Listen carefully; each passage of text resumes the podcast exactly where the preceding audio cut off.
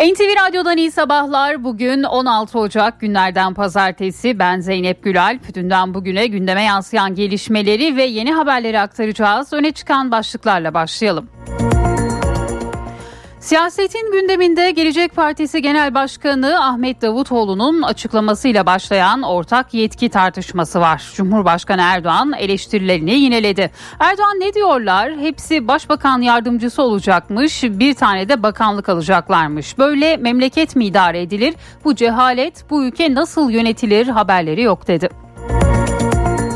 MHP Genel Başkanı Devlet Bahçeli'den de ortak yetki konusunda muhalefete eleştiriler geldi. Bahçeli Cumhurbaşkanı değil oynatacak kukla arıyorlar diye konuştu. Bahçeli altılı masaya Cumhurbaşkanı adayı çıkarmayın hep birlikte Erdoğan'ın etrafında tek yumruk olalım diye seslendi. Ayrıca seçim tarihi tartışmaları içinde bahar mevsimi aynı zamanda sandık ve seçim mevsimidir açıklamasında bulundu. CHP Genel Başkanı Kemal Kılıçdaroğlu İzmir'deydi. Kavganın değil barışmanın zamanı dedi. Temel atma törenine katılan Kılıçdaroğlu'nun programı ücretlerine zam isteyen Çiğli Belediyesi çalışanlarının protestosu nedeniyle yarım kaldı.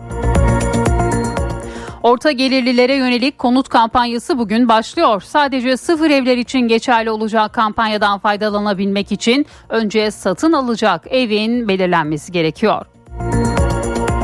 Türkiye Büyük Millet Meclisi'ni yoğun bir hafta bekliyor. Sözleşmeli personele kadro verilmesine ilişkin kanun teklifi bu hafta ele alınacak. Başörtüsüne anayasal güvence getirmeyi amaçlayan anayasa değişiklik teklifi de komisyonda görüşülecek. SGK borçlanması ilan sitelerini doldurdu. EYT kapsamında askerlik ve doğum borçlanması için SGK'ya başvuranlar ödemelerini yapabilmek amacıyla araç, arsa, cep telefonu veya bazı ev eşyalarını internetten satışa çıkardı. Emlak ve ürün satışı yapabilen sitelerde yüzlerce EYT nedeniyle satılık ilanı yer alıyor. Bartın'da 42 işçinin yaşamını yitirdiği maden faciası ile ilgili savcılık fezlekesi hazırlandı. Fezlekede TTK'nın 4 yöneticisi hakkında 1080'er yıla kadar hapis cezası isteniyor. Nepal'de 68 yolcu 4 mürettebat taşıyan yolcu uçağı düştü. Son gelen bilgilere göre 68 can kaybı var. Uçağın düşüşten saniyeler önce çekilen görüntüleri de ortaya çıktı. Ukrayna'da Dnipro kentinde vurulan binanın enkazında arama kurtarma çalışmaları sürüyor. Ukrayna lideri Zelenski 30 kişinin hayatını kaybettiğini duyurdu. En az 30 kişiyi de arama çalışmaları sürüyor. Zelenski kurtarma operasyonu bir can kurtarmak için en ufak bir umut olduğu sürece devam edecektir dedi. Türkiye'de kuraklık tehlikesi devam ediyor. Birçok bölgede yağış yetersiz, üstelik havalar da soğumuyor. Gelecek hafta sıcaklığın daha da artması, bazı bölgelerde 20 dereceye kadar çıkması bekleniyor. Ve spor Fenerbahçe uzatmalarda güldü. Spor Toto Süper Lig'in 19. haftasında Fenerbahçe deplasmanda Gaziantep'i Valencia'nın golleriyle 2-1 yendi.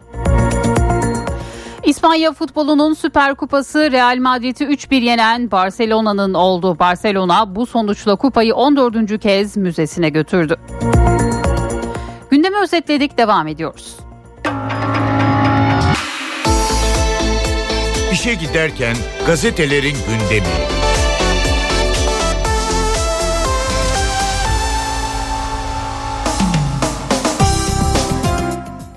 Sabah gazetesiyle başlıyoruz. Çukurova'ya dev lojistik üs manşetiyle çıkıyor Sabah gazetesi bugün. Çukurova Bölgesel Havalimanı'nda mutlu sona yaklaşıldı. Nisan'da uçuşlar başlayacak. Orta Doğu Hava Kargo Taşımacılığının toplama istasyonu artık burası olacak. Yatırımın büyüklüğünü nasıl anlatmalı? 8 milyon metrekarelik bir sahadan söz ediyoruz. 36 ayrı yapı. Hangi birini sayalım? Arazi büyüklüğü olarak Türkiye'de 3. sırada diyor. Sabah gazetesi bugün manşetinden. Masacıların zırvalarını gençler çöpe atacak bir diğer başlık Cumhurbaşkanı Erdoğan masacılar talimatla hareket edecek güdümlü bir aday tarifi yapıyor. Kendilerinin bile ihbar etmediği birine milletimizin itibar etmediği birine milletimizin güvenmesini istiyorlar.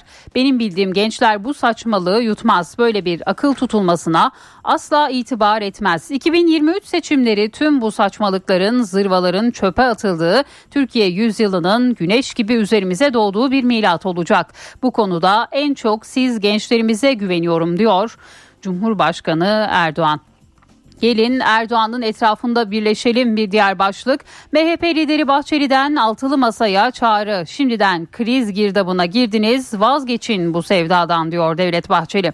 Açıklamalar altılı masanın iflas beyanıdır. Demokratik yarışı hazır değilsiniz vakit varken vazgeçin. Gelin siz de Türkiye'ye destek verin. Türk milletini dinleyin. Gelin aday olarak Erdoğan'ın etrafında birleşelim. Askerlerimizin giydiği üniformayı Orta Doğu üniformalarına benzeten Kılıçdaroğlu edepsizdir diyor MHP lideri.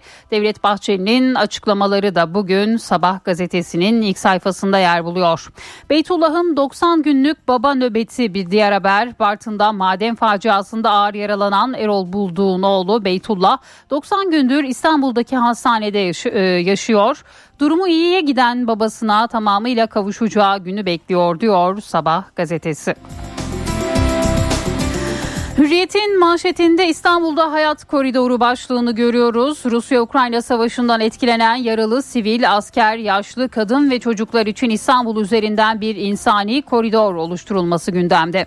İnsani koridor için Kamu Denetçiliği Kurumu Başkanı Şeref Malkoç'un ev sahipliğinde Rusya ve Ukrayna ombudsmanları 8 kez görüştü.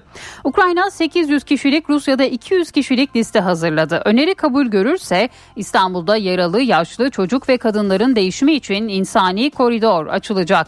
Şeref Malkoç gelinen nokta ile ilgili hürriyete şunları söyledi. Birbirlerine liste verdiler. Kaçı asker, kaçı sivil bilmiyoruz. General mi er mi kolay iş değil. Biz İstanbul'da insani koridor açılsın dedik. Hava, kara, deniz yolu mu yöntem belli belli değil. Daha işin başındayız, çabalıyoruz diyor. Bugün Oya Armutçu'nun haberi Hürriyet'in manşetinde yer buluyor.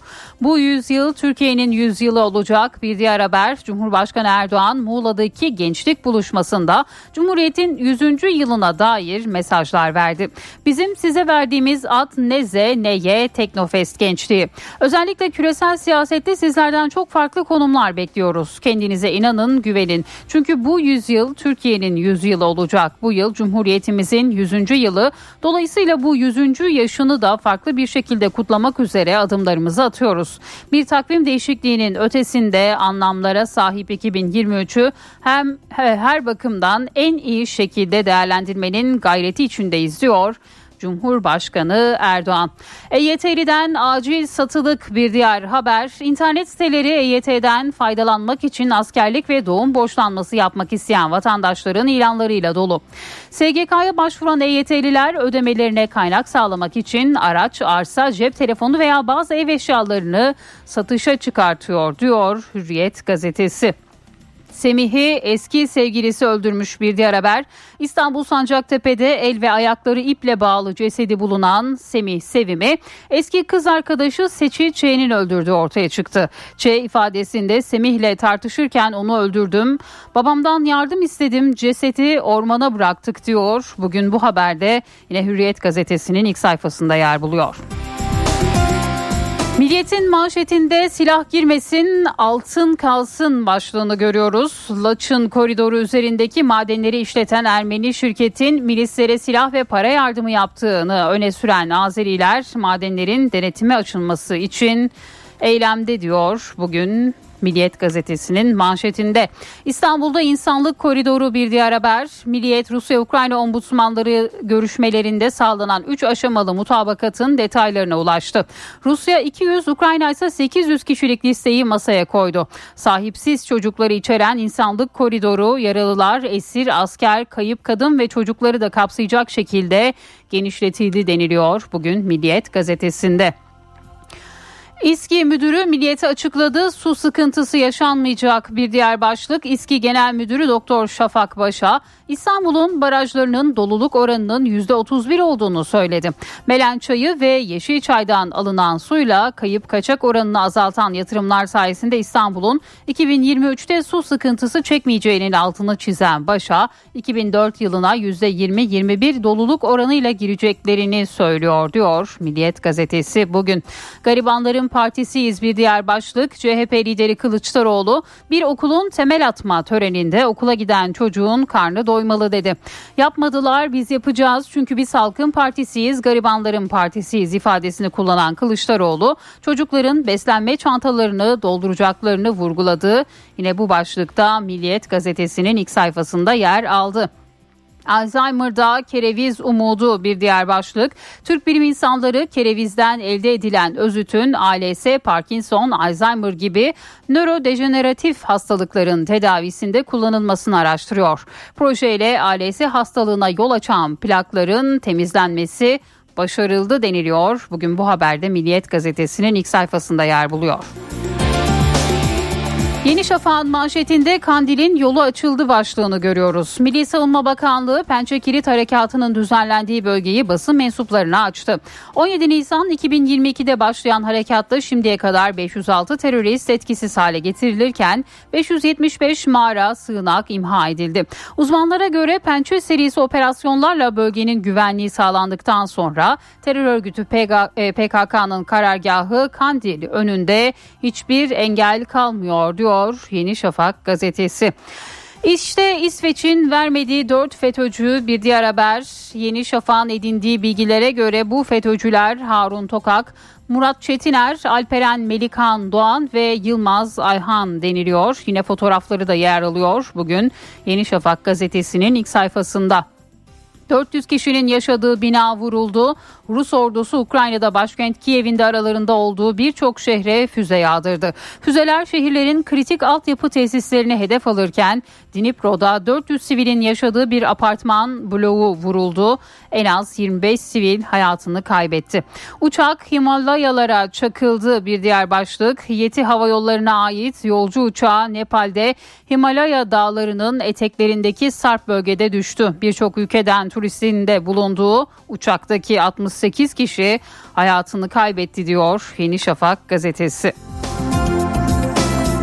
Postanın manşetinde babamı özledim başlığını görüyoruz. Bartın Amasra'da 3 ay önceki maden kazasından sonra ambulans uçakla İstanbul'a götürülen madencilerin tedavisi sürerken ailelerin de başucu nöbeti devam ediyor. Onlardan biri de madenci Erol Bulduğ'un 4-6 yaşındaki oğlu Beytullah.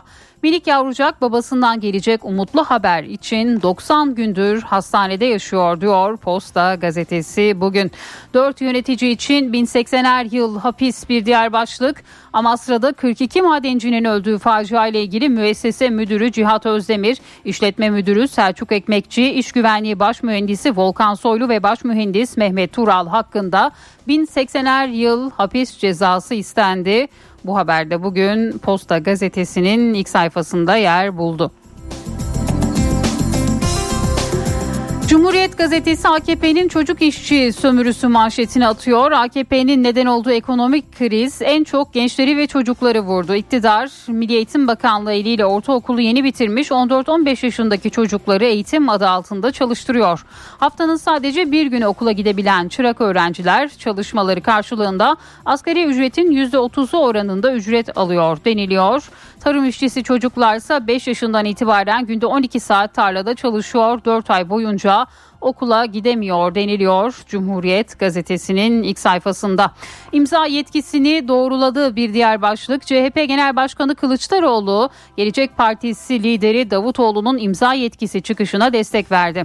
Davut e, Kılıçdaroğlu yanlış mı kalkıp da altılı masada bir lidere senin oyun kaç diye sorulur mu? Bir kaptan ve kaptan yardımcıları olacak diyor Kemal Kılıçdaroğlu'nun bu sözleri de Cumhuriyet'in ilk sayfasında yer buluyor. İmamoğlu afişli tanı tanıtım bir diğer başlık. İyi Parti lideri Akşener adalet, ciddiyet, samimiyet, merhamet, cesaret, millet, liyakat ve başbakan diyerek liderler lider iletişim kampanyasını başlattı. Afişlerde Akşener'in Saraçhane mitinginde İstanbul Büyükşehir Belediye Başkanı İmamoğlu ile birlikte olduğu fotoğraf da kullanıldı deniliyor. Yine Cumhuriyet gazetesinde yer alıyor bu haberde bir başlığı daha aktaralım. 70. sanat yılında sahnelere veda. Müjdat Gezen'in 70. sanat yılı töreni İstanbul'daki Cemal Reşit Rey konser salonunda yapıldı. CHP lideri Kılıçdaroğlu'nun da katıldığı gecede Müjdat Gezen çilesini de çektik sefasını da sürdük. Şimdi artık dinlenme zamanı diyerek sahnelere veda etti. Bu haberde yine bugün Cumhuriyet Gazetesi'nin ilk sayfasında yer buldu. Şimdi bir ara vereceğiz. Birazdan haberlerin ayrıntılarını aktaracağız.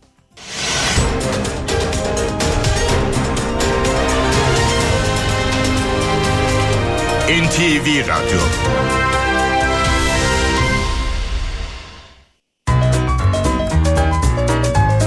Köşedeki Kitapçı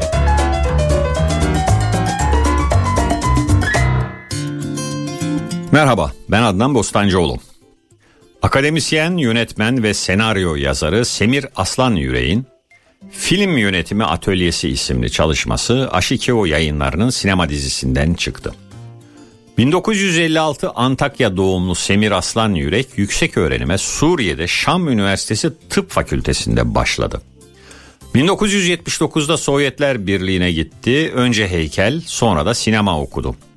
Moskova Devlet Sinema Enstitüsü'ndeki eğitiminden sonra 1986'da Türkiye'ye döndü. Bir süre gözaltına alınan Aslan Yürek, sakıncalı piyade olarak yaptığı askerliğin ardından Antakya'da iki yıl taş yontarak geçimini sağladı. 1990 yılında Marmara Üniversitesi Güzel Sanatlar Fakültesi'nin sinema televizyon bölümüne öğretim görevlisi olarak girdi. 1995'te doçent, 2002'de profesör oldu. Şelale, Eve Giden Yol, Yedi Avlu ve Lal adlı uzun metrajlı filmleri çekti. Halen Marmara Üniversitesi'ndeki görevine devam eden Semir Aslan Yüreğin yayımlanmış kitapları Senaryo Kuramı, Tarkovski'den sinema dersleri ve Bir Dağ Düğünü. Semir Aslan Yürek bugün bahsin ettiğimiz kitabında usta işi bir anlatım ve atölye deneyimi eşliğinde film yönetimi konusunda bir rehber sunuyor. Film yönetimi mesleğini tanımlıyor, kuramsallaştırılmasında bir adım atıyor. Aslan Yüreğe göre bir filmin bitimindeki jenerik bölümünde çok sayıda emeği geçen olsa da filmin tek yaratıcısı vardır, yönetmen. Sete geldiğinde önceden her adımı kurgulanmış, senaryosunda kayda geçmiş, üzerinde çok uzun süre düşünülmüş bir görüntüyü herkesin görebileceği yaratıma dönüştüren bir sanatçıdır yönetmen. Semir Aslan Yürek film yönetimi atölyesinde sinema sanatı üzerine cesur iddialar dile getirirken sinema eğitimine dair eleştirel bir tutum sergiliyor. Herkese iyi okumalar, hoşçakalın. Köşedeki Kitapçı.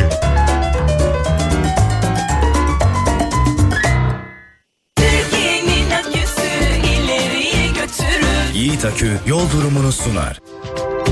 Karayolları Genel Müdürlüğü duyurdu.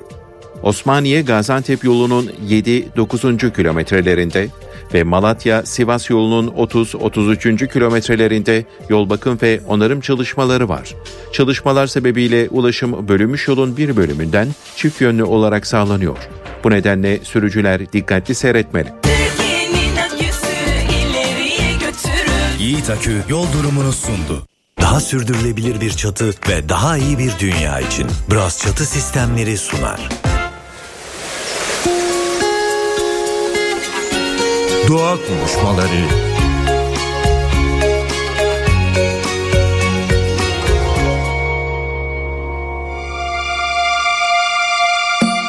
Konuğumuz Zeynep Arapoğlu. Kendisi Bisikletli Kadın İnisiyatifinden ve aynı zamanda Bisikletli Ulaşım Platformu'ndan. Hoş geldiniz efendim. Hoş bulduk. Sizinle birazcık doğa dostu ulaşımı aslında konuşmak istiyoruz ve hani biliyoruz kentte bunun hani arttığına dair haberler duyuyoruz, etrafımızda görüyoruz İstanbul içinde bisiklet kullananları vesaire.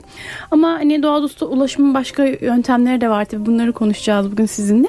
Başlayalım aslında. Doğa dostu ulaşım ne demek yani?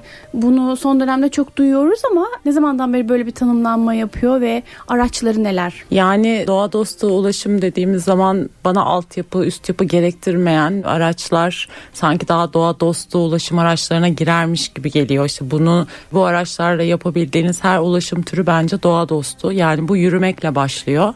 Hiçbir şeye ihtiyacınız yok aslında yürürken. Ne asfalt döşenmesine ihtiyaç var ne de bir yerden işte bir yakıt almaya veya aklınıza gelebilecek başka bir şeye. Onun için dinleyenlere şöyle diyelim hani gözlerinizi kapatıp doğa dediğiniz zaman işte orada nasıl ulaşım sağlayabilirsiniz? İşte bir noktadan bir noktaya ulaşım bu demek zaten. Ulaşabilmek. İşte yürüyebilirsiniz. Bisiklet için de aslında bir şeye gerek yok. Çünkü insanlar bugün de herhangi bir ormana veya işte doğa dediğimiz zaman o neresiyse oraya gidip yani ulaşım amaçlı yapmıyorlar elbette bunu rekreatif amaçlı yapıyorlar ama bisikletin gene bir altyapı üst yapı bir şeye ihtiyacı olmuyor. Onun için ben böyle tanımlıyorum. Daha sürdürülebilir bir çatı ve daha iyi bir dünya için Bras Çatı Sistemleri sundu.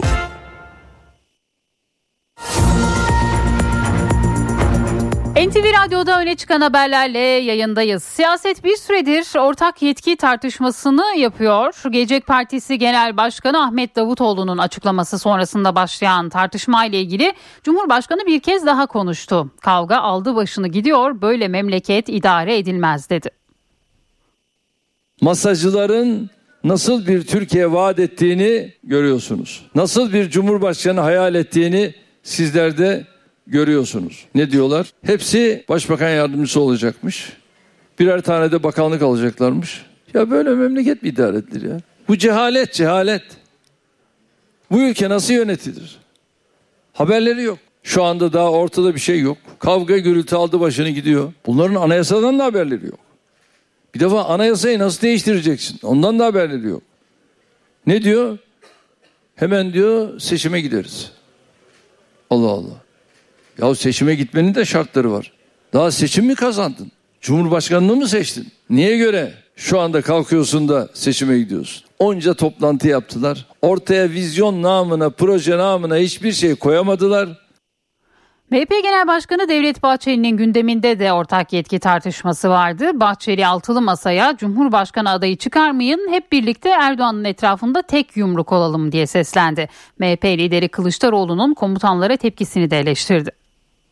Anlaşılan bu yükün altından kalkamayacaksınız. Gelin vazgeçin bu sevdadan. Milletvekili genel seçimine adaylarınızı göstererek girin ancak Cumhurbaşkanı adayı konusunda hep birlikte Cumhurbaşkanımız Sayın Recep Tayyip Erdoğan'ın etrafında tek yumruk olalım, onu sahiplenelim, yeni bir sayfa açalım. Yüzde elliyi aşan bir oy olan alan Cumhurbaşkanıyla yüzde sıfır bilmem kaç oy oranına haiz bir partinin aynı imza yetkisine sahip olacağını ifade etmek demokrasiyi ve millet iradesini hiçe saymaktır. Altılı masa oynatacağı kukla aramaktadır. Kuklacılar ise küresel güçlerdir. Komuta kademesinden alkışladığı Cumhurbaşkanı ve Başkomutandır. Ne yapsalardı, sırtlarını mı dönselerdi? Askere düşmanlık, düşmana askerliktir. CHP Genel Başkanı Kemal Kılıçdaroğlu ise İzmir'deydi. Kavganın değil barışmanın zamanı dedi. Temel atma törenine katılan Kılıçdaroğlu'nun programı ücretlerine zam isteyen Çiğli Belediyesi çalışanlarının protestosu nedeniyle yarım kaldı.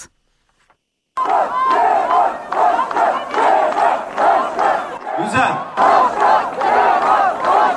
Slogan gayet güzel.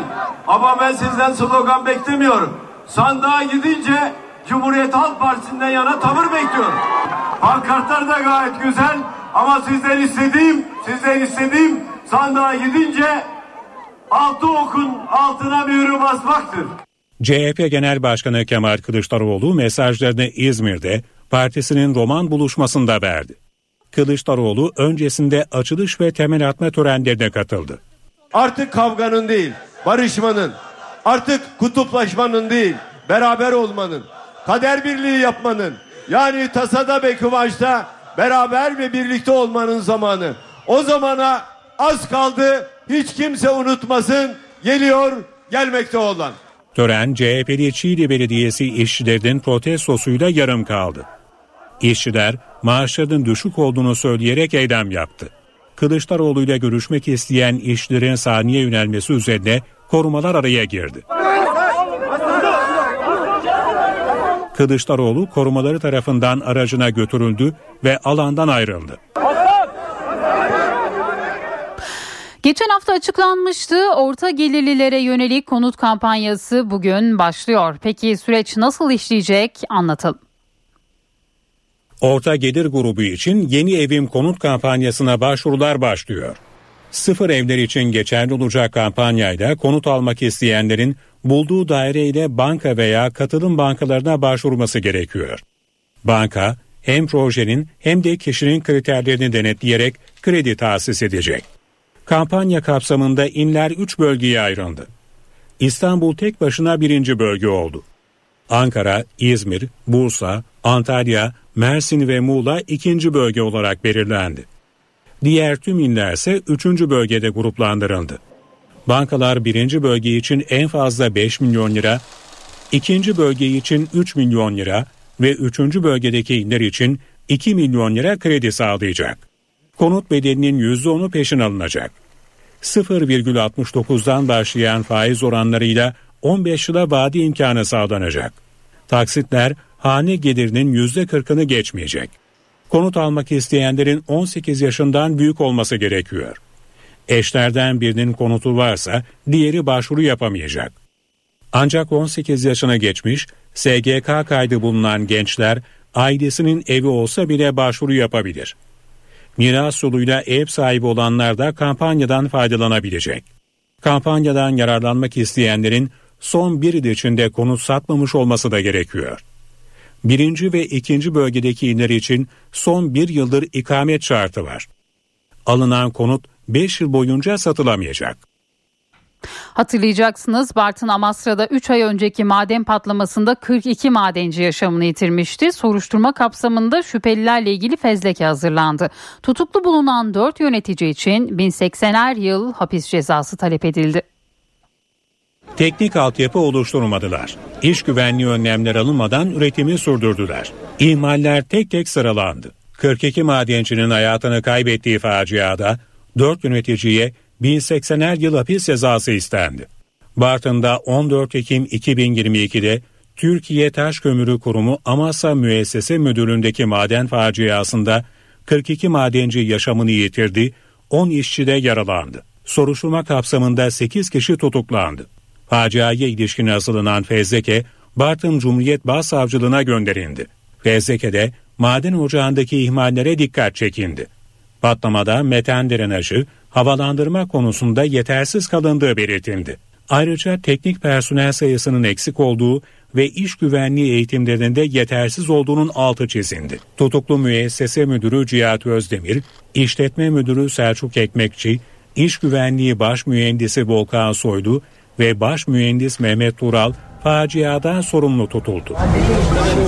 Tutuklu dört yöneticinin gerekli teknik altyapı oluşturmadıkları ve iş güvenliği önlemleri alınmadan üretimi sürdürdükleri belirtildi. Ayrıca fezleke'ye göre yöneticiler faciayı öngörebilmelerine rağmen kayıtsız kaldıkları için olası kasla öldürme suçunun unsurlarını da oluşturuyorlardı. Buna göre 4 yönetici için toplam 1080'er yıl hapis cezası talep edildi. 19 şüphelinin de 18 yıla kadar hapsi istendi.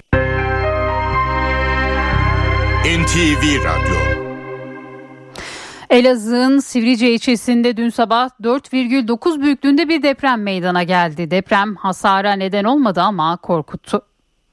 Elazığ 4,9 büyüklüğündeki depremde sarsıldı. Deprem anısı hala taze olan halk sokaklara çıktı. Oturuyorduk.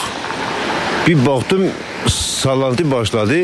Biz dışarı kaçtık. Bayağı bir sarsıldım yani panikle kendimi dışarıya attım. Ama alıştık yani. Sivrice merkezli deprem saat 06.36'da meydana geldi. Yaklaşık 18 kilometre derinlikte meydana gelen sarsıntı paniğe neden oldu. Deprem çok sallandı şey kanepe sallandı biz kalktık geldik. Şu anda sallandı yani ev zaten orta hasar olduğu için şu anda biraz psikolojimiz bozuldu yani. AFAD kentte olumsuz bir durum olmadığını açıkladı.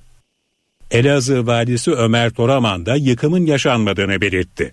Deprem akıllara 3 yıl önce meydana gelen 6,8 büyüklüğündeki Elazığ depremini getirdi. 200'den fazla binanın ilk anda yıkıldığı deprem 41 kişinin yaşamına mal olmuştu. Doğu Anadolu fayının üzerinde yer alan ve 2020'de meydana gelen depremin bölgede yarattığı gerilim artışının neden olduğu bir deprem olabileceğini tahmin ediyorum. Gündemdeki diğer başlıklara bir haber turuyla bakalım.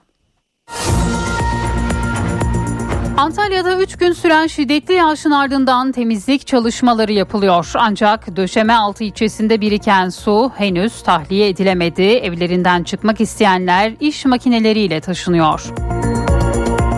Ankara'da 5 Afgan'ı öldürdüğü belirlenen Muhammed Omar Yusufi Afganistan'da yakalandı. Zanlının cinayetlerin ardından Tahran üzerinden Afganistan'a gittiği tespit edildi. Afgan polisiyle temasa geçildi. Bunun üzerine takibe alınan zanlı Herat şehrinde gözaltına alındı ve tutuklandı. Cinayetlerin taraflar arasındaki alacak verecek meselesi nedeniyle işlendiği belirtildi. İstanbul Küçükçekmece'de Sefaköy metrobüs durağında bekleyen bir kişi saat 2 sıralarında henüz bilinmeyen nedenle yola düşerek Bakırköy yönüne giden metrobüsün altında kaldı. Şoför metrobüsü durdurdu. Vatandaşlar da durumu polis ve sağlık ekiplerine haber verdi. Sağlık ekibi aracın altında sıkışan kişinin hayatını kaybettiğini belirledi. İstanbul Pendik'te asker uğurlayan gruptan iki kişi pompalı tüfekle havaya ateş açtı. Pendik'te akşam saatlerinde bir grup müzik eşliğinde dans ederken iki kişi elinde pompalı tüfekle peş peşe havaya ateş etti. Olayda yaralanan olmadı. İstanbul Küçükçekmece'de düğün salonundan çıkanların olduğu otomobile silahlı saldırı düzenlendi. Üç kişi yaralandı. Polis kaçan saldırganları arıyor.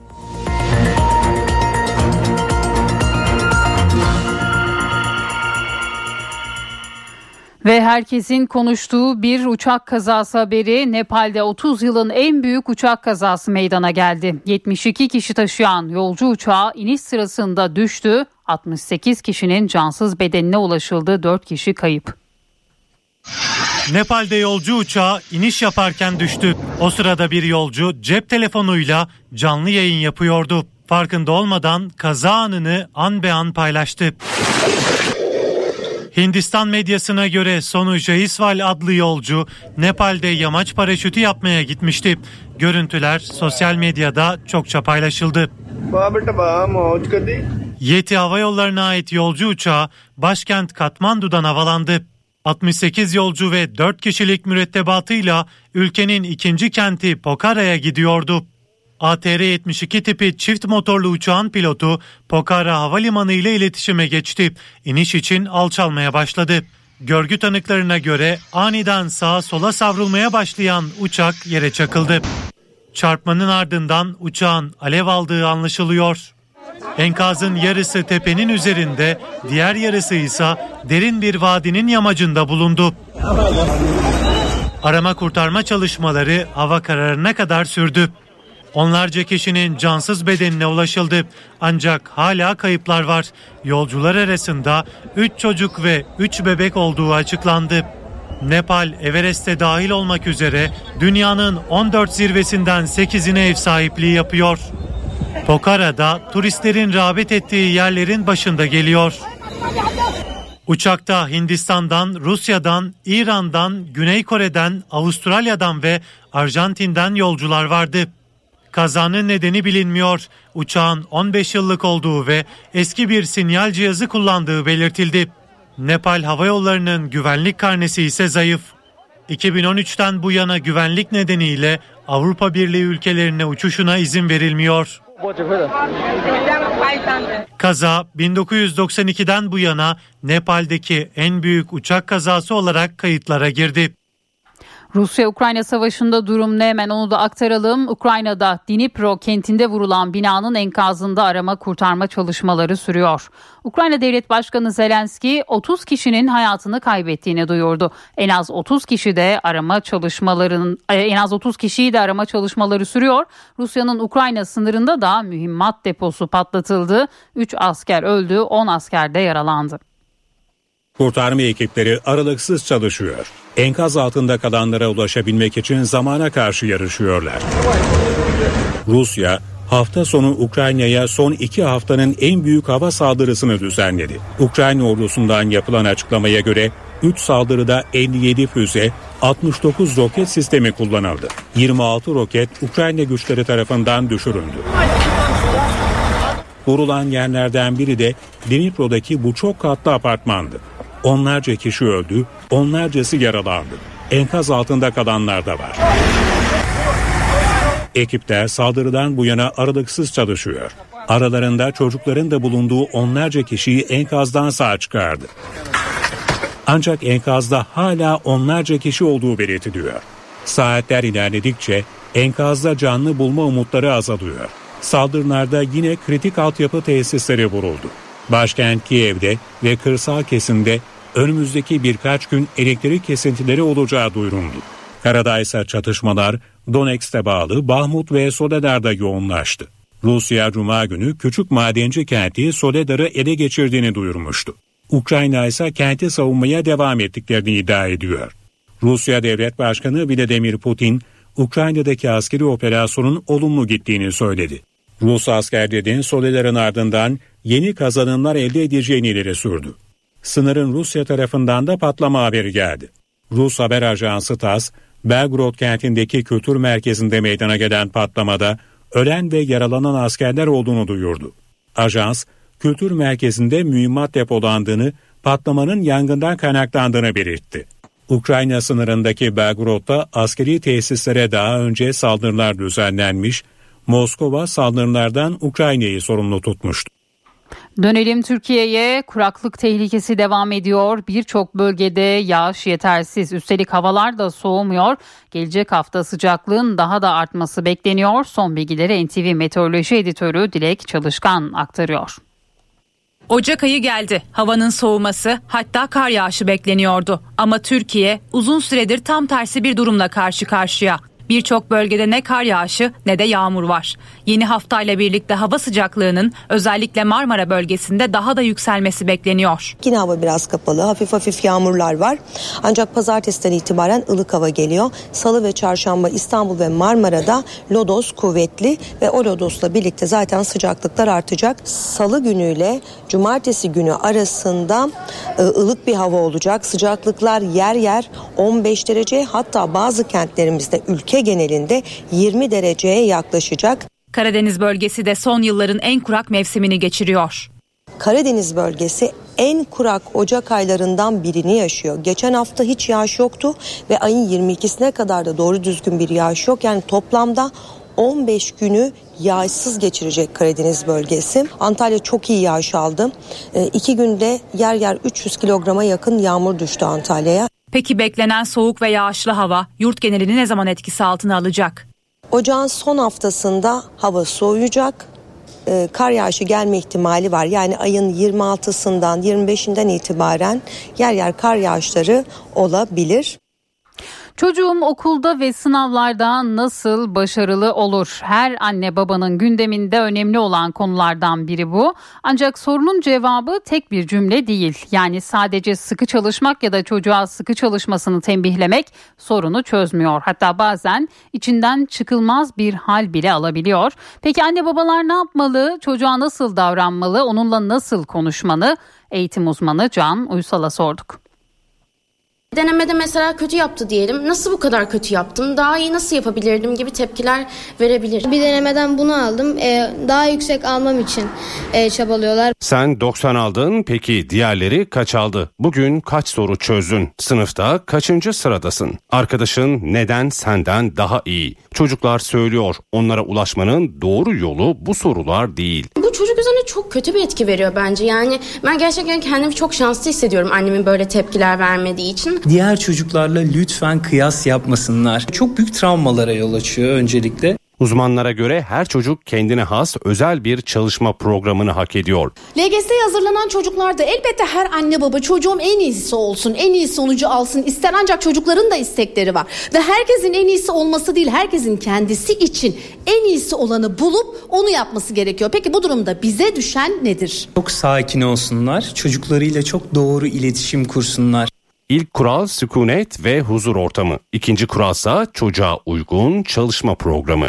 Konu anlatımları ile ilgili doğru analizleri sorabilirler. Evladım neler yaptın, nasıl gidiyor, hangi konular var? Map.go.tr'de tüm Türkiye'ye açık. Ve üçüncü kural ev çalışmalarını testlerle desteklemek. Eksikleri tespit edip üzerine çalışmak. Deneme sınavında atıyorum matematikten 3 yanlışım var.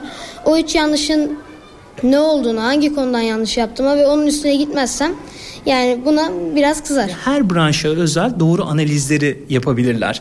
Evet matematikten 5 soru yapamadın. Evet 6 soru yapamadın. Bunlar neydi? Hangi konulardı? Bunların üstüne nasıl gidebiliriz? Birlikte bununla ilgili bir etüt çalışması var mı? Dördüncü kural hafta sonları bile sabah saatlerinde kalkmak. Beşinci kuralsa okul eğitiminde akranlarla birlikte ders çalışmak. Akran zorbalığının önüne geçmek için akranla öğrenme çok de- destekli, çok müthiş destekleyici. Ve son bir uyarı. Çocuklar sömestrda dinlenmeli. Ancak tamamen de sınav maratonundan kopmamalı. Birkaç gün dinlenmelerine izin vermek gerekiyor. Aktif dinlenme metoduyla günün belli saatlerinde dinlendirmeli, belli saatlerinde e, onların çalışmasını teşvik etmeliyiz. NTV Radyo, Türkiye'nin haber radyosu. HDI Sigorta İstanbul'un yol durumunu sunar. İstanbul'da bu saat itibariyle trafikte yoğunluk %51 seviyelerinde. Her iki köprüde de yoğunluk var. Anadolu yakasında köprüye giderken Beylerbeyi Libadiye bağlantı yolu arasında Tem'de ise Kavacık İkbal Caddesi arasında sabah trafiği var. D100'de de Göztepe Küçük Yolu arası yoğun. Avrasya Tüneli çift taraflı açık. Avrupa yakasına gelindiğinde E5'te Saadettere Küçükçekmece, Tem'de ise Bahçeşehir Altınşehir arasında bir yoğunluk var. HDI Sigorta İstanbul'un yol durumunu sundu. Spor haberleri başlıyor.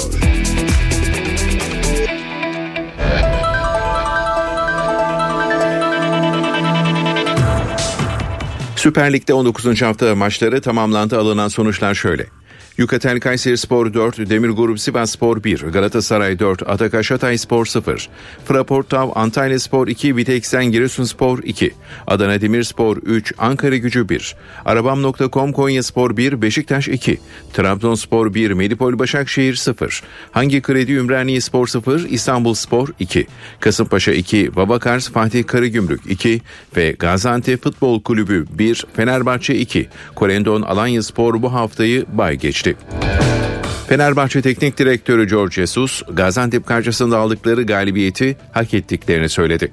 Jesus maça sonradan giren oyuncuların performansından övgüyle bahsetti.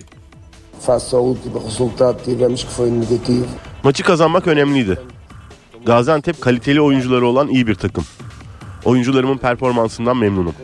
Kırmızı karttan sonra takım olarak rahatladık. 30 dakika boyunca bir kişi fazla oynadık ve bunu da avantaja çevirmeyi bildik. Değişikliklerimizle rakibi sahasına geri ittik. Oyuna sonradan girenlerin performansıyla maçı kazanmayı bildik. Oyuna giren futbolculardan en etkilisi Rossi'ydi. Samet Akaydın ilk maçını oynadı ve harika bir performans sergiledi. Altay Bayındır da galibiyete çok yardımcı oldu. Arda girdikten sonra bir kişi fazla oynamamızın da etkisiyle iyi bir performans sergiledi. Onun pas kalitesine ihtiyaç duyduk ve faydalanmak istedik. Normalde oynamadığı bir pozisyonda oynattım.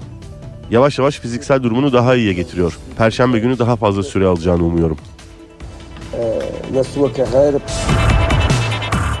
Yeni transferler için kadrosundaki yabancı oyuncusu sayısını azaltmaya çalışan Beşiktaş'ta Montero ile yollar ayrıldı. İspanyol stoper Hamburg'a kiralandı. Bundesliga 2 ekibi sezon sonuna kadar kiraladığı Montero için 2,5 milyon euroluk satın alma opsiyonuna sahip. 2021 yazında Atletico Madrid'den transfer edilen 24 yaşındaki savunmacı bu sezon siyah beyazlı formayı 4 kez giydi. İspanya Süper Kupası'nı Barcelona kazandı. Finalde Real Madrid'i 3-1 yenen Barcelona kupayı 14. kez müzesine götürdü. Barcelona ile Real Madrid arasındaki finale Suudi Arabistan ev sahipliği yaptı. Uluslararası Kral Fahd stadında oynanan maçta ilk gol 33. dakikada Gavi'den geldi. Lewandowski 45'te devrenin skorunu belirledi. Barcelona 69. dakikada Pedri ile bir gol daha buldu. Real Madrid'de Benzema'nın 90 artı 2'de attığı gol sonucu belirledi ve Barcelona sahadan 3-0 galip ayrıldı. Katılan ekibi 2018'den bu yana İspanya Süper Kupası'nı ilk kez kazandı. Avrupa Kısa Kulvar Sürat Pateni Şampiyonası'nı 1000 metrede 3. bitiren Furkan Akar, organizasyon tarihinde madalya kazanan ilk Türk sporcu oldu. Milli sporcu Furkan Akar 1000 metre finalinde 1.37-780'lik derecesiyle Avrupa üçüncüsü olarak Türkiye'de bu alanda ilk madalyasını kazandırdı. Final yarışını Belçika'dan Steen Desmet 1.27-652'lik derecesiyle birinci, Hollanda'dan Jans van ise 1.27-785'lik derecesiyle ikinci sırada bitirdi.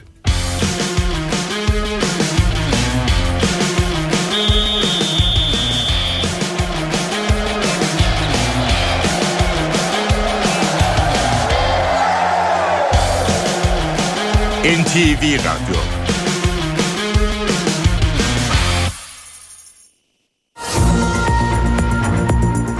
NTV Radyo'da yeni saati karşılıyoruz. Bu saate kadar gündemde hangi başlıkların öne çıktığına bakalım. Sıcak bir gelişmeyle başlayalım. Ukrayna'dan İstanbul'a gelen yük gemisi Boğaz'da Sarıyer mevkiinde karaya oturdu. Kurtarma çalışması sürüyor. Boğaz trafiği geçici olarak askıya alındı. Siyasetin gündeminde Gelecek Partisi Genel Başkanı Ahmet Davutoğlu'nun açıklamasıyla başlayan ortak yetki tartışması var. Cumhurbaşkanı Erdoğan eleştirilerini yineledi. Erdoğan ne diyorlar? Hepsi başbakan yardımcısı olacakmış. Birer tane de bakanlık alacaklarmış. Böyle memleket mi idare edilir? Bu cehalet. Bu ülke nasıl yönetilir? Haberleri yok dedi.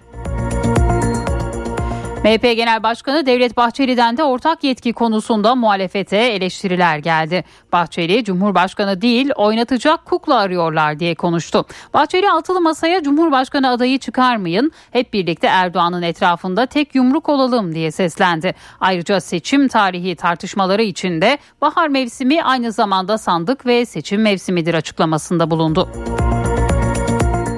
CHP Genel Başkanı Kemal Kılıçdaroğlu İzmir'deydi. Kavganın değil barışmanın zamanı dedi. Temel atma törenine katılan Kılıçdaroğlu'nun programı ücretlerine zam isteyen Çiğli Belediyesi çalışanlarının protestosu nedeniyle yarım kaldı. Orta gelirlilere yönelik konut kampanyası bugün başlıyor. Sadece sıfır evler için geçerli olacak kampanyadan faydalanabilmek için önce satın alacak evin belirlenmesi gerekiyor. Türkiye Büyük Millet Meclisi'ni yoğun bir hafta bekliyor. Sözleşmeli personele kadro verilmesine ilişkin kanun teklifi bu hafta ele alınacak. Başörtüsüne anayasal güvence getirmeyi amaçlayan anayasa değişiklik teklifi de komisyonda görüşülecek. SGK borçlanması ilan sitelerini doldurdu. EYT kapsamında askerlik ve doğum borçlanması için SGK'ya başvuranlar ödemelerini yapabilmek amacıyla araç, arsa, cep telefonu veya bazı eşyalarını internetten satışa çıkardı. Emlak ve ürün satışı yapabilen sitelerde yüzlerce EYT nedeniyle satılık ilanı yer alıyor. Bartın'da 42 işçinin yaşamını yitirdiği maden faciası ile ilgili savcılık fezlekesi hazırlandı. Fezlekede TTK'nın 4 yöneticisi hakkında 1080'er yıla kadar hapis cezası isteniyor. Nepal'de 68 yolcu 4 mürettebat taşıyan yolcu uçağı düştü. Son gelen bilgilere göre 68 can kaybı var. Uçağın düşüşten saniyeler önce çekilen görüntüleri de ortaya çıktı. Ukrayna'da Dnipro kentinde vurulan binanın enkazında arama kurtarma çalışmaları sürüyor. Ukrayna lideri Zelenski 30 kişinin hayatını kaybettiğini duyurdu. En az 30 kişiyi de arama çalışmaları sürüyor. Zelenski, kurtarma operasyonu bir canı kurtarmak için en ufak bir umut olduğu sürece devam edecektir dedi. Türkiye'de kuraklık tehlikesi devam ediyor. Birçok bölgede yağış yetersiz, üstelik havalarda soğumuyor. Gelecek hafta sıcaklığın daha da artması, bazı bölgelerde 20 dereceye kadar çıkması bekleniyor. Ve spor Fenerbahçe uzatmalarda güldü. Spor Toto Süper Lig'in 19. haftasında Fenerbahçe deplasmanda Gaziantep'i Valencia'nın golleriyle 2-1 yendi. İspanyol futbolunun Süper Kupası Real Madrid'i 3-1 yenen Barcelona'nın oldu. Barcelona bu sonuçla kupayı 14. kez müzesine götürdü. Bu sabahın öne çıkan başlıkları böyleydi. Devam edelim.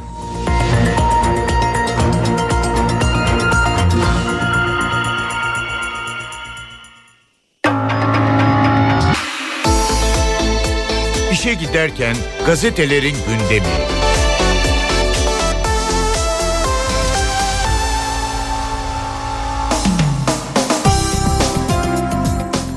Sabah gazetesiyle başlıyoruz. Çukurova'ya dev lojistik üs manşetiyle çıkıyor sabah bugün. Çukurova bölgesel havalimanında mutlu sona yaklaşıldı. Nisan'da uçuşlar başlayacak. Orta Doğu Hava Kargo Taşımacılığı'nın toplama istasyonu artık burası olacak diyor Sabah gazetesi manşetinden. Yatırımın büyüklüğünü nasıl anlatmalı? 8 milyon metrekarelik bir sahadan söz ediyoruz. 36 ayrı yapı hangi birini sayalım arazi büyüklüğü olarak Türkiye'de 3. sırada diyor Sabah gazetesi. Masacıların zırvalarını gençler çöpe atacak bir diğer başlık Cumhurbaşkanı Erdoğan masacılar talimatla hareket edecek güdümlü bir aday tarifi yapıyor. Kendilerinin bile itibar etmediği birine milletimizin güvenmesini istiyorlar. Benim bildiğim gençler bu saçmalığı yutmaz. Böyle bir akıl tutulmasına asla itibar etmez diyor. Cumhurbaşkanı Erdoğan'ın bu sözleri de Sabah gazetesinde yer buluyor bugün. Gelin Erdoğan'ın etrafında birleşelim bir diğer başlık. MHP lideri Bahçeli'den altılı masaya çağrı. Şimdiden kriz girdabına girdiniz vazgeçin bu sevdadan deniliyor. Açıklamalar altılı masanın iflas beyanıdır. Demokratik yarışa hazır değilsiniz. Vakit varken vazgeçin. Gelin siz de Türkiye'ye destek verin. Türk milletini dinleyin. Gelin aday olarak Erdoğan'ın etrafında birleşelim. Askerlerimizin giydiği üniformayı Orta Doğu üniformalarına benzeten Kılıçdaroğlu edepsizdir sözlerini kullanıyor MHP lideri Bahçeli. Beytullah'ın 90 günlük baba nöbeti bir diğer başlık sabah gazetesinden Bartın'da maden faciasında ağır yaralanan Erol Bulduğunoğlu Beytullah 90 gündür İstanbul'daki hastanede yaşıyor. Durumu iyiye giden babasına tamamıyla kavuşacağı günü bekliyor diyor. Bugün yine bu haberde Sabah gazetesinin ilk sayfasında yer buluyor. Hürriyet'in manşetinde İstanbul'da hayat koridoru başlığını görüyoruz. Rusya-Ukrayna savaşından etkilenen yaralı, sivil, asker, yaşlı, kadın ve çocuklar için İstanbul üzerinden bir insani koridor oluşturulması gündemde deniliyor. Hürriyet gazetesinin manşetinde. Bu yüzyıl Türkiye'nin yüzyılı olacak. Yine bir diğer haber. Cumhurbaşkanı Erdoğan Muğla'daki gençlik buluşmasında Cumhuriyet'in 100. yılına dair mesajlar verdi. Bizim size verdiğimiz ad ne Z ne Y Teknofest gençliği. Özellikle küresel siyasette sizlerden çok farklı konumlar bekliyoruz. Kendinize inanın, güvenin. Çünkü bu yüzyıl Türkiye'nin yüzyılı olacak. Bu yıl Cumhuriyetimizin 100. yılı dolayısıyla bu 100. yaşına da farklı bir şekilde kutlamak üzere adımlarımızı atıyoruz. Bir takvim değişikliğinin ötesinde anlamlara sahip 2023'ü her bakımdan en iyi şekilde değerlendirmenin gayreti içindeyiz diyor Cumhurbaşkanı Erdoğan. EYT'liden acil satılık bir diğer başlık. İnternet siteleri EYT'den faydalanmak için askerlik ve doğum borçlanması yapmak isteyen vatandaşların ilanlarıyla dolu. SGK'ya başvuran EYT'liler ödemelerine kaynak sağlamak için araç, arsa, cep telefonu veya bazı ev eşyalarını satışa çıkarıyor. Emlak sitelerinde ve ürün satışı yapılan sitelerde yer alan ilanlarda EYT nedeniyle acil satılık ifadesi dikkat çekiyor deniliyor. Yine bu başlıkta bugün Hürriyet gazetesinin ilk sayfasında yer buluyor. Semih'i eski sevgilisi öldürmüş. Yine hürriyetten bir diğer haber. İstanbul Sancaktepe'de el ve ayakları iple bağlı cesedi bulunan Semih Sevim'i eski kız arkadaşı Seçi Ç'nin öldürdüğü ortaya çıktı. Ç ifadesinde Semih ile tartışırken onu öldürdüm. Babamdan yardım istedim. Cesedi ormana bıraktık diyor. Bugün yine bu başlıkta hürriyette yer buluyor. Milliyetle devam ediyoruz. Silah girmesin, altın kalsın manşetini görüyoruz. Laçın koridoru üzerindeki madenleri işleten Ermeni şirketin milislere silah ve para yardımı yaptığını öne süren Azeriler madenlerin denetime açılması için eylemde diyor. Milliyet gazetesi bugün manşetine bu konuyu taşıyor. İstanbul'da insanlık koridoru bir diğer başlık. Milliyet Rusya-Ukrayna ombudsmanları görüşmelerinde sağlanan 3 aşamalı mutabakatın detaylarına ulaştı. Rusya 200, Ukrayna ise 800 kişilik listeyi masaya koydu. Sahipsiz çocukları içeren insanlık koridoru yaralılar, esir, asker, kayıp kadın ve çocukları da kapsayacak şekilde genişletildi deniliyor. Bugün Milliyet gazetesinde. İSKİ Müdürü Milliyet'e açıkladığı su sıkıntısı yaşanmayacak bir diğer başlık. İSKİ Genel Müdürü Doktor Şafak Baş'a İstanbul'un barajlarının doluluk oranının %31 olduğunu söyledi. Melençayı ve Yeşilçay'dan alınan suyla kayıp kaçak oranını azaltan yatırımlar sayesinde İstanbul'un 2023'te su sıkıntısı çekmeyeceğinin altını çizen Baş'a 2024 yılına %20-21'lik doluluk oranıyla gireceklerini söylüyor. Garibanların Partisiyiz. Yine Milliyet Gazetesi'nin bir diğer başlığı CHP lideri Kılıçdaroğlu bir okulun temel atma töreninde okula giden çocuğun karnı doymalı dedi. Yapmadılar biz yapacağız çünkü biz halkın partisiyiz. Garibanların partisiyiz ifadesini kullanan Kılıçdaroğlu çocukların beslenme çantalarını dolduracaklarını vurguladı bu başlıkta Milliyet'teydi. Alzheimer'da kereviz umudu bir diğer haber. Türk bilim insanları kerevizden elde edilen özütün ALS, Parkinson, Alzheimer gibi nörodejeneratif hastalıkların tedavisinde kullanılmasını araştırıyor. Projeyle ALS hastalığına yol açan plakların temizlenmesi başarıldı. Yine bu haberin ayrıntısı da bugün Milliyet gazetesinde yer buluyor. Yeni Şafak'ın manşetinde Kandil'in yolu açıldı başlığını görüyoruz. Milli Savunma Bakanlığı Pençe Kilit Harekatı'nın düzenlendiği bölgeyi basın mensuplarına açtı.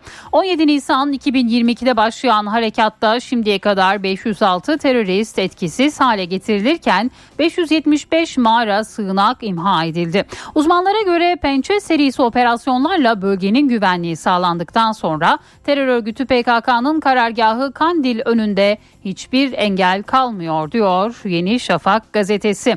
İşte İsveç'in vermediği 4 FETÖ'cü bir diğer haber. Bülent Keneş'i Türkiye'ye vermeyen İsveç 4 FETÖ'cünün daha iadesini reddetti. Yeni Şafak'ın edindiği bilgiye göre bu FETÖ'cüler Harun Tokak, Murat Çetiner, Alperen Melikan Doğan ve Yılmaz Aytan deniliyor. Yine bu başlıkta Yeni Şafak'ın ilk sayfasında yer buluyor. Posta gazetesi babamı özledim manşetiyle çıkıyor. Bartın Amasra'da 3 ay önce maden kazasından sonra ambulans uçakla İstanbul'a götürülen madencilerin tedavisi sürerken ailelerin de baş ucu nöbeti devam ediyor. Onlardan biri de madenci Erol Bulduğ'un 6 yaşındaki oğlu Beytullah. Minik yavrucak babasından gelecek umutlu haber için 90 gündür hastanede yaşıyor deniliyor. Posta gazetesinin manşetinde. Dört yönetici için 1080'er yıl hapis yine Amasra'daki faciaya ilişkin bir diğer başlık. Amasra'da 42 madencinin öldüğü facia ile ilgili müessese müdürü Cihat Özdemir, işletme müdürü Selçuk Ekmekçi, iş güvenliği baş mühendisi Volkan Soylu ve baş mühendis Mehmet Tural hakkında 1080'er yıl hapis cezası istendi. Yine bu haberde Posta gazetesinin ilk sayfasındaydı. Uzatmalarda yüzü güldü Süper Lig'in 19. haftasında Fenerbahçe Gaziantep deplasmanına çıktı. 8. dakikada Valencia ile öne geçen Sarı Lacivertliler 55'te Antep'in golüne engel olamadı. 90 artı 1'de bir kez daha sahneye çıkan Valencia fileleri havalandırdı. Puanını 38'e yükselten Kanarya zirve yarışından kopmadı deniliyor. Yine bu başlıkta bugün postanın ilk sayfasında yer buluyor.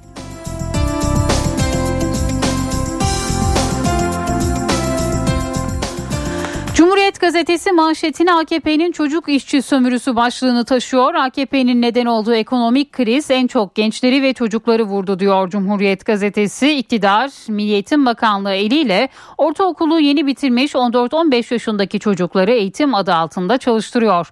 Haftanın sadece bir günü okula gidebilen çırak öğrenciler çalışmaları karşılığında asgari ücretin %30'u oranında ücret alıyor deniliyor ve tarım işçisi çocuklara da yer veriliyor. Tarım işçisi çocuklar 5 yaşından itibaren günde 12 saat tarlada çalışıyor. 4 ay boyunca da okula gidemiyor diyor Cumhuriyet gazetesi. İmza yetkisini doğruladı. CHP Genel Başkanı Kılıçdaroğlu Gelecek Partisi lideri Davutoğlu'nun imza yetkisi çıkışına destek verdi. Kılıçdaroğlu yanlış mı? Kalkıp da altılı masada bir lidere senin oyun kaç diye sorulur mu? Bir kaptan ve kaptan yardımcıları olacak diye konuştu. Yine bu başlıkta Cumhuriyet gazetesinin ilk sayfasındaydı. NTV Radyo Akustik taş yünü asma tavan sistemleri Tromer sunar. Profesör Murat Ferman'la evdeki hesap. Günaydın Sayın Ferman, mikrofon sizde. Zeynep Gül Hanım günaydın, iyi bir gün, iyi yayınlar diliyorum. Geçen hafta gündeme gelen 250 milyar liralık 14 ayrı kulvarı kapsayan kredi paketi gündemin üst sıralarında yer aldı.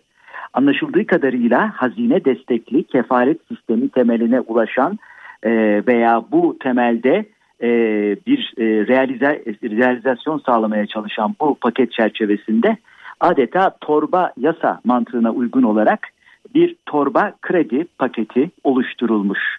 Bu paket 14 ayrı kulvarda değişik ihtiyaç ve talepleri karşılamaya yönelik ama mahiyet itibariyle genişletici, refleksiyonist, can suyu sağlayıcı bir yeni ekonomik düzenleme olarak karşımıza çıkıyor. Öyle ya işletme giderleri yani çalışma sermayesinden döviz kazandırıcı faaliyetlere, yatırım proje finansmanından imalat sanayi ve bölgesel odaklı COBİ'lere e, kadar pek çok alanın yanı sıra girişimciler, kadın girişimciler, yeşil dönüşüm ve enerji, teknoloji, dijital dönüşüm gibi kulvarları da bünyesinde toplayan çok boyutlu bir yapıdan bahsediyoruz. Yetmedi. Eğitim, özellikle özel okullar, gayrimenkul sektörü, yeni evim inşaat ve konut inşaat unsurları ve dahi elbette son dönemlerde gündeme gelen özellikle kıdem tazminatı meselesiyle e, işveren dünyasını yeni düşüncelere sevk eden EYT. Yani paketin içinde olmayan yok. Zaten genel anlamıyla e, finansmana erişim noktasında nerede sıkıntı yaşanıyorsa bu konuda çözüm üretileceğine dair açıklamalar bu paketin esbabı mucibesini oluşturuyor. Netice itibariyle e, temel olarak daha evvelki bazı kötü tecrübe ve yaşanmışlıklardan hareketle bu noktalarda kredilerin tam da amaçlanan hedef ve kapsamda kullanılmasını sağlayacak, bunun dışına çıkışları engelleyecek incelikli ve ayrıntılı bazı düzenlemelerin yapıldığı görülüyor. Ee, mesela doğrudan e, satıcıya ödemenin yapılması e, ve krediye e, bu krediyi kullanacak olan kişinin e, elini sürmemesi gibi. Tabii bu çerçevede aynı zamanda bir takım e, pozitif ayrımcılığa da gidilmiş. E, mesela e, imalat sanayi, yatırım proje finansmanı, bölgesel odaklı KOBİ ve yeşil dönüşüm ve enerjide e, vadeler e, tam manasıyla 10 yıla çıkartılmış 120 aya ve buna paralel olarak ödemesiz dönemler de 24 ay olarak düzenlenmiş. Paketin içindeki tüm krediler için ödemesiz bir dönem var. Bu 6 aydan başlıyor 24 aya kadar değişiyor. E, bu çerçevede mesela EYT'ye sağlanan 25 milyar liralık kredinin vadesi 36 ay, e, ödemesiz e, dönemi ise 6 ay. Dememiz odur ki bütün bu düzenlemeler aslında e, finansmana erişim amacı veya talebi neyse onun dışında kredinin kullanmasını engellemeye çalışıyor. E, incelikli bir işçilikle hazırlanmış e, güzel bir teknik altyapısı var. Bütün bunlara hiçbir sorun yok. Zaten can suyu hareket bereket formülüne uygun olarak bu tür kredi paketleri hazırlanıyor. Burada temel sorun şu. Malum olunduğu üzere bütün bu kredi paketleri, bütün bu likit sağlayıcı paketler amaç, kapsam ve hedefi ne olursa olsun temel itibariyle serbestleştirici yani sıkılaştırma karşıtı politikalardır. Refleksiyonist veya serbestleştirici politikalar dünyanın her yerinde ve her zemininde enflasyonla mücadelenin tersi politikalardır. Yani enflasyonla mücadeleye yardımcı olmayı bırakın en e, hafif ifadesiyle ket vurur. Dolayısıyla bu tür düzenlemeler palyatif geçici mahiyette olup özellikle enflasyonla mücadele konusunda uzun soluklu vaziyet ediş ve stratejileri örselemesine, bunların ıskalanmasına meydan vermemek gerekir. Bu gerçekten önemli. Bilhassa seçim ekonomisi koşullarının hakim olduğu e, Türkiye konjonktüründe yaşadığımız baz etkisi kaynaklı enflasyonda görece düşüş ve iyileşmenin açtığı fırsat penceresini enflasyonla kalıcı bir iyileşme sağlamak bakımından mücadele yolunda asla e, hedeften şaşmamalı, asla buna ara vermemeliyiz. Can suyu hareket bereket formülüne eyvallah Ama unutmayın enflasyon kaim olduğu müddetçe yüksek enflasyona kalıcı ve sürdürülebilir çözüm bulunmadığı müddetçe bu tür girişimler palyatif olmanın ötesinde kalıcı bazı zararlar veya etkiler de bırakabilir. İşte ekonomide bu tür unsurlara dikkat etmekte fayda var. Bu genel değerlendirmeler çerçevesinde değerli dinleyenlerimize katma değeri yüksek ve yüksek katma değerli bir gün diliyor. Huzurlarınızdan hürmetlerle ayrılıyorum. Profesör Murat Ferman'la evdeki hesap. Yangın yalıtımlı taş yünü asma taban sistemleri Tromer sundu. NTV Radyo. Dünya markası Bras çatı sistemleri finans bültenini sunar. Borsa İstanbul Yüz Endeksi 4984 seviyesinde dolar 18.78 euro 20.40'dan işlem görüyor. Euro dolar paritesi 1.08. Altın nozu 1921 dolar. Kapalı çarşıda gram altın 1160. Çeyrek altın 1917 liradan satılıyor. Brent petrolün varil fiyatı ise 84 dolar. Dünya markası Bras çatı sistemleri finans bültenini sundu. Yaratıcılığınızla duvarlarınızı sanat eserine dönüştüren Sandeko Boya hava durumunu sunar. Eşsiz boya, eşsiz mekanlar. Sandeko. Bu hafta sıcaklıklar Lodos'la artışa geçiyor. İstanbul bugün güneşli, yarın Lodos şiddetlenecek. Bugün hava 12 derece. İç Anadolu'da yine kurak bir hafta olacak. Sabah pus, öğle güneş etkili. Başkentte hava 10 derece. Ege açık ve Lodos'la ılık. İzmir 16 derece. Yarın Çeşme'de fırtına bekleniyor. Antalya'da yarın ve çarşamba sağanak yağış bekleniyor. Bugün de hava parçalı bulutlu 17 derece. Güneyde hava bulutlu. Karadeniz'de çok kurak bir dönem. Bu hafta da yağış yok. Doğu Anadolu'da ise havanın bulutlanmasıyla şiddetli ayaz biraz hafifleyecek. Malatya'da sulu kar var. Geleneksel düz duvarlarınızı ilham veren doku ve efektlere sahip tasarım duvarlara dönüştüren Sandeko Boya hava durumunu sundu. Eşsiz boya, eşsiz mekanlar. Sandeko. Ara verelim birazdan yine burada olacağız.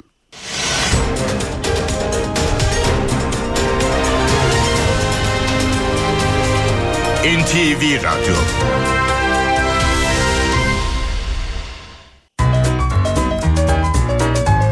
Köşedeki Kitapçı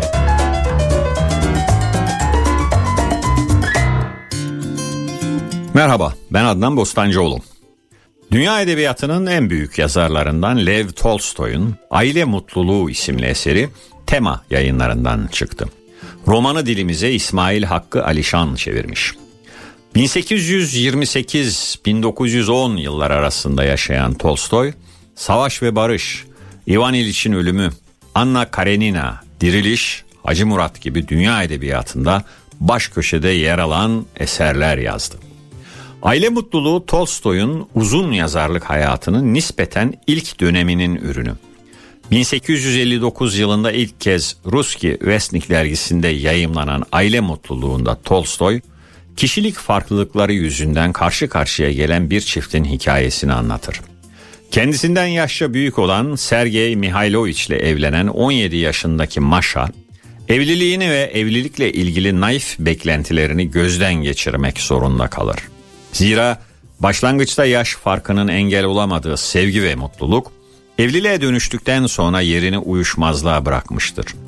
Gururlarından fedakarlık edemedikleri için çatışmalarını konuşarak çözemeyen çiftin aşkları biter, geriye sadece nazik bir dostluk kalır.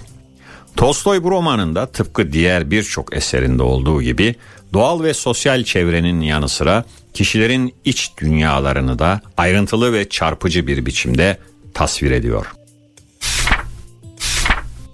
Amerikalı yazar Sigrid Nunez'in Tanrı'nın Nefesinde Bir Tüy isimli romanı Kafka Kitap tarafından yayımlandı. Romanı Türkçe'ye Fatih Yiğitler çevirmiş. Sigrid Nunez, Alman bir anne ile Çinli Panamalı bir babanın kızı olarak New York'ta doğup büyüdü. 2018 yılında Dost isimli romanıyla Ulusal Kitap Ödülünü kazandı. Bir dönem ünlü Amerikalı yazar eleştirmen Susan Sontag'ın asistanlığını da yapan Nunes, o yılları anlatan Daima Susan, bir Susan Sontag biyografisi isimli bir kitapta yazdı. Nunes halen New York Hunter College'da yaratıcı yazarlık dersleri veriyor. Sigrid Nunes Tanrı'nın nefesinde bir tüyde insan doğasının karmaşık yapısına dair bir hikaye anlatıyor. Genç bir kadın olan anlatıcı göçmen ebeveynlerinin dünyasına bakar. Çinli Panamalı sesi soluğu çıkmayan bir baba ve onu yok sayan Alman bir anne. Tam da burada Sigrid Nunes'in de böyle bir göçmen ailenin çocuğu olduğunu hatırlayalım. 1960'lı yıllarda bir toplu konutta büyüyen anlatıcı, yaşadığı hayatın sığlığından kaçmak için önce anne babasının hikayelerinden ve kendi okuduklarından aldığı ilhamla düşler kurar. Önce bu düşlere, sonra da balenin cezbedici dünyasına sığınır. Herkese iyi okumalar, hoşçakalın. Köşedeki Kitapçı.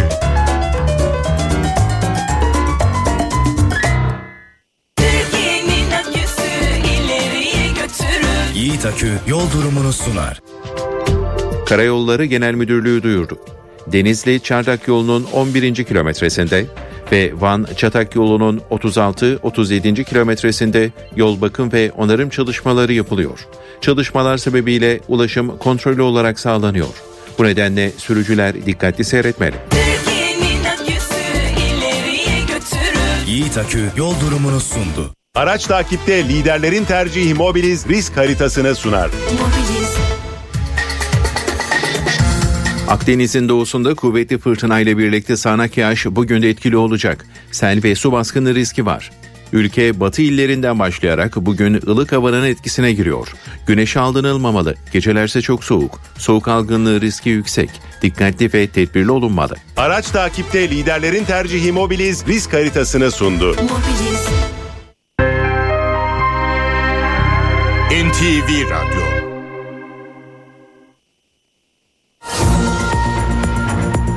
Saat 8.30 oldu. NTV Radyo Stüdyosu'ndan canlı yayınla haberleri aktarmaya devam ediyoruz. Saat başına son dakika gelişmesi olarak yansıyan haberle başlayalım.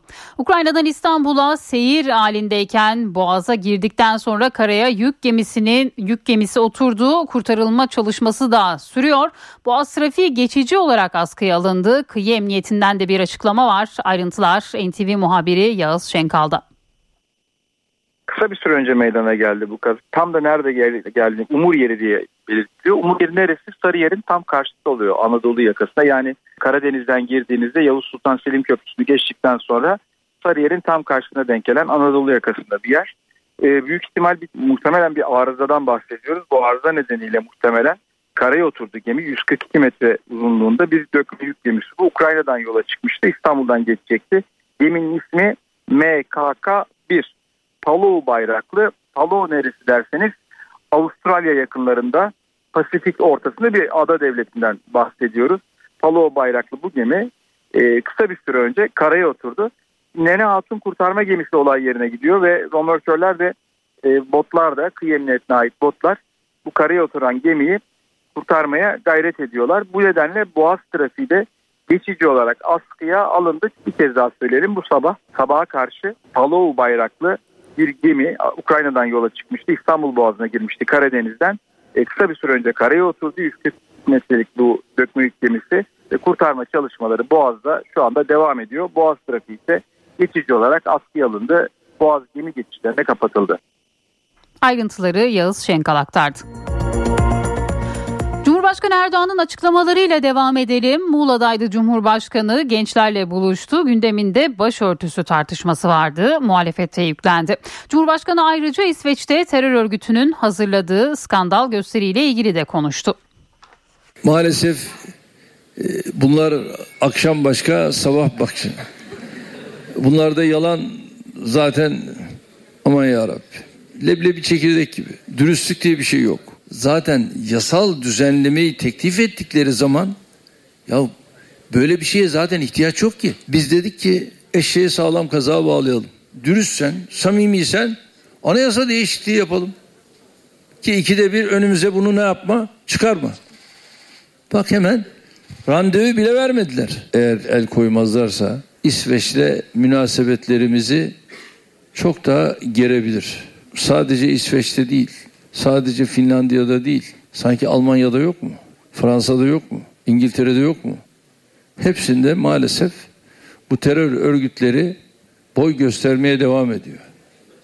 E biz de tabii Türkiye olarak bunlara karşı tavrımızı buna göre belirleyeceğiz. Meclisin gündemiyle devam edelim. Türkiye Büyük Millet Meclisi'ni yoğun bir hafta bekliyor. Sözleşmeli personele kadro verilmesine ilişkin kanun teklifi bu hafta ele alınacak. Başörtüsüne anayasal güvence getirmeyi amaçlayan anayasa değişiklik teklifi de komisyonda görüşülecek. Sözleşmeli personelin gözü hazırlanan kanun teklifinin yasalaşması için meclis mesaisinde. Kamuda sözleşmeli olarak görev yapan 478.615 sözleşmeli personelin kadroya alınmasına yönelik düzenleme önce Plan Bütçe Komisyonu'nda ele alınacak.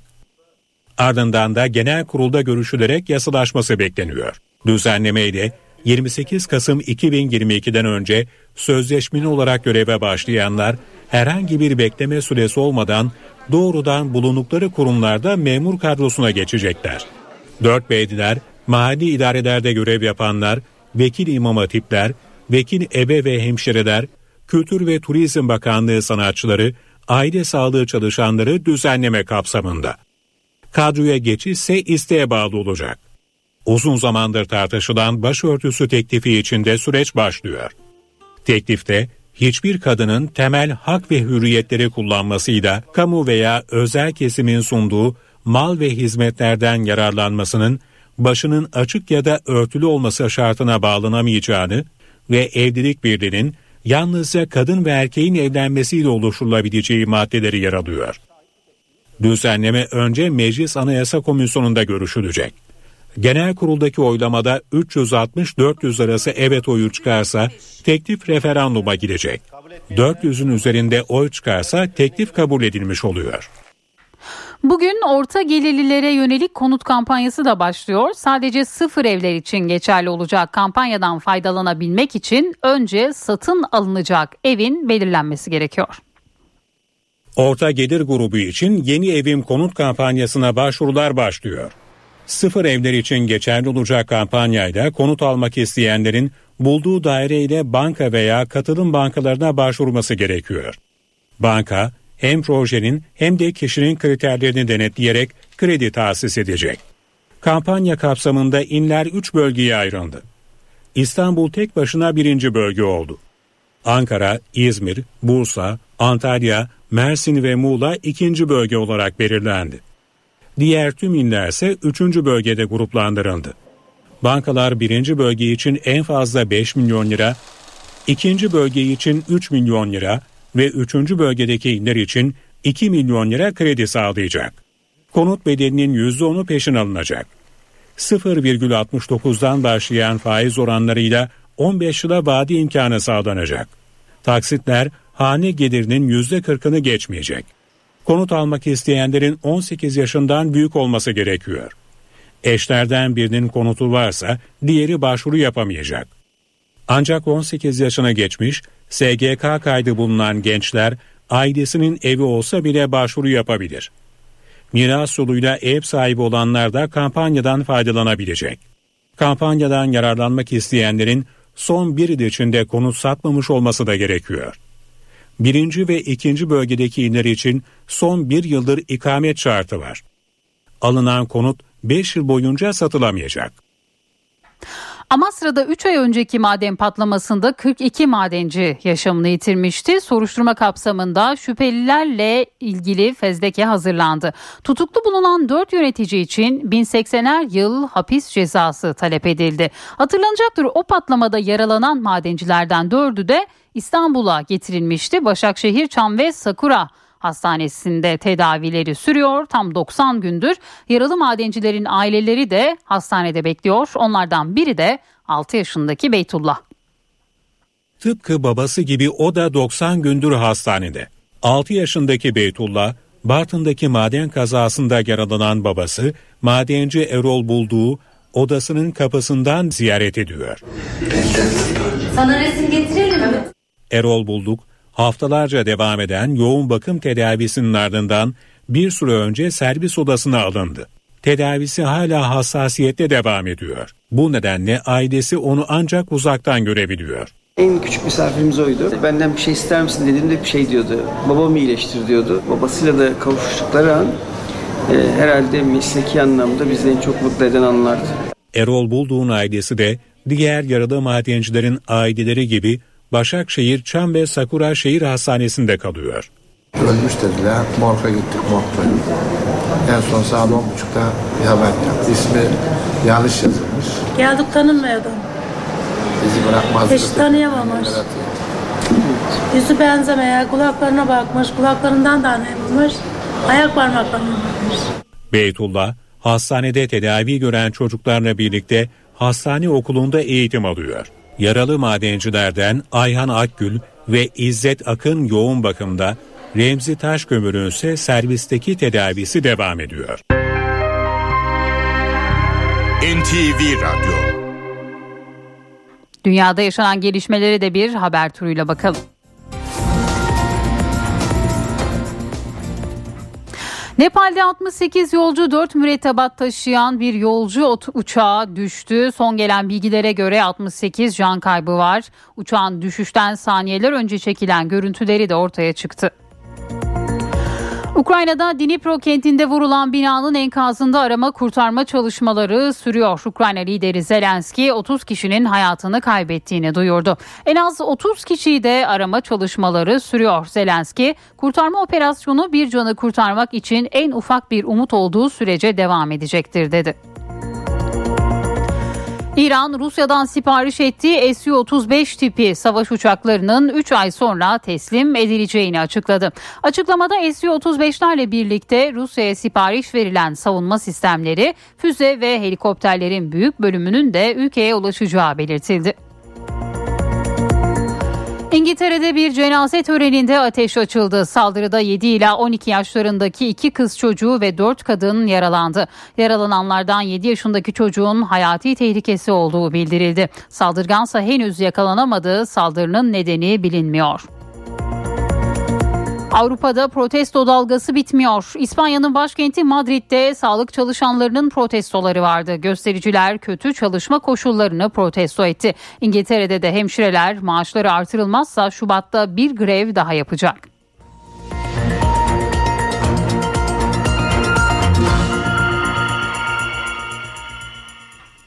Okul çağındaki çocuklarda görülen göz sağlığı problemleri öğrenme güçlüğüne sebep olabiliyor. Uzmanlar çocukların göz muayenelerinin düzenli şekilde yapılmasının göz sağlığı açısından önemine dikkat çekti. Çocuk tabii öğrenmek için görmek zorunda, iyi görmek zorunda. Eğer iyi göremezse tabii ki öğrenme güçlüğü e, çekiyor. Salgın dönemiyle birlikte çocukların telefon, tablet ve bilgisayarlarla olan ilişkisinin çok olması gözlük takmayı gerektirecek göz bozukluklarının artmasına yol açtı. Göz bozuklukları ise öğrenme güçlüğüne neden olabiliyor. Öğrenme güçlüğü tabii zihinsel aktivitenin artmasını ve gelişmesini engelliyor. Bunun dışında fiziksel hareketlerdeki vücut ve zihin koordinasyonu iyi görememek yüzünden bozuluyor.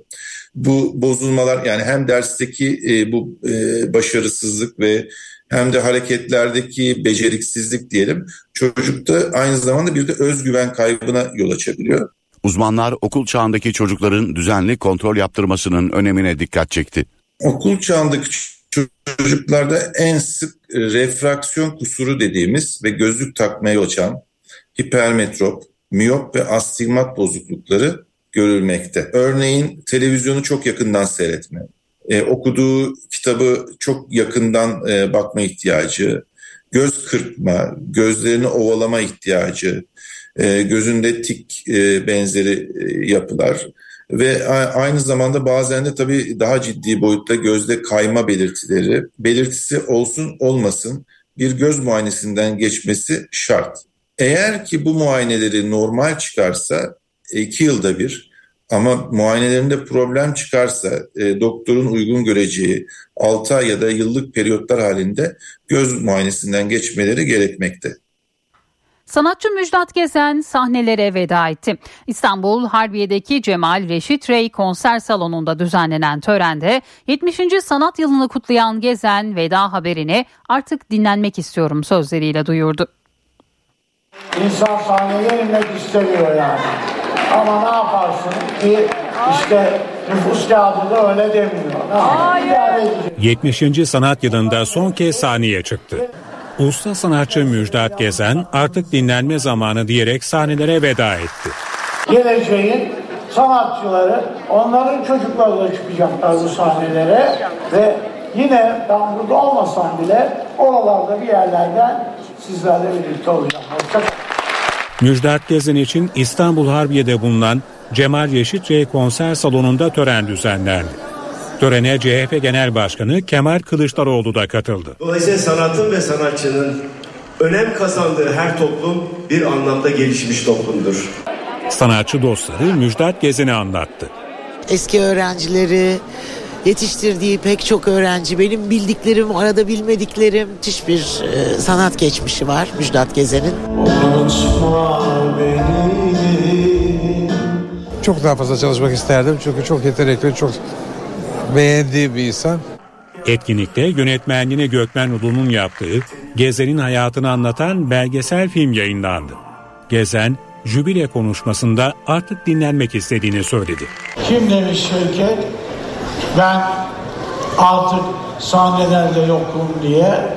Ben öldükten sonra da burada olacağım. İşte, işte hep beraber.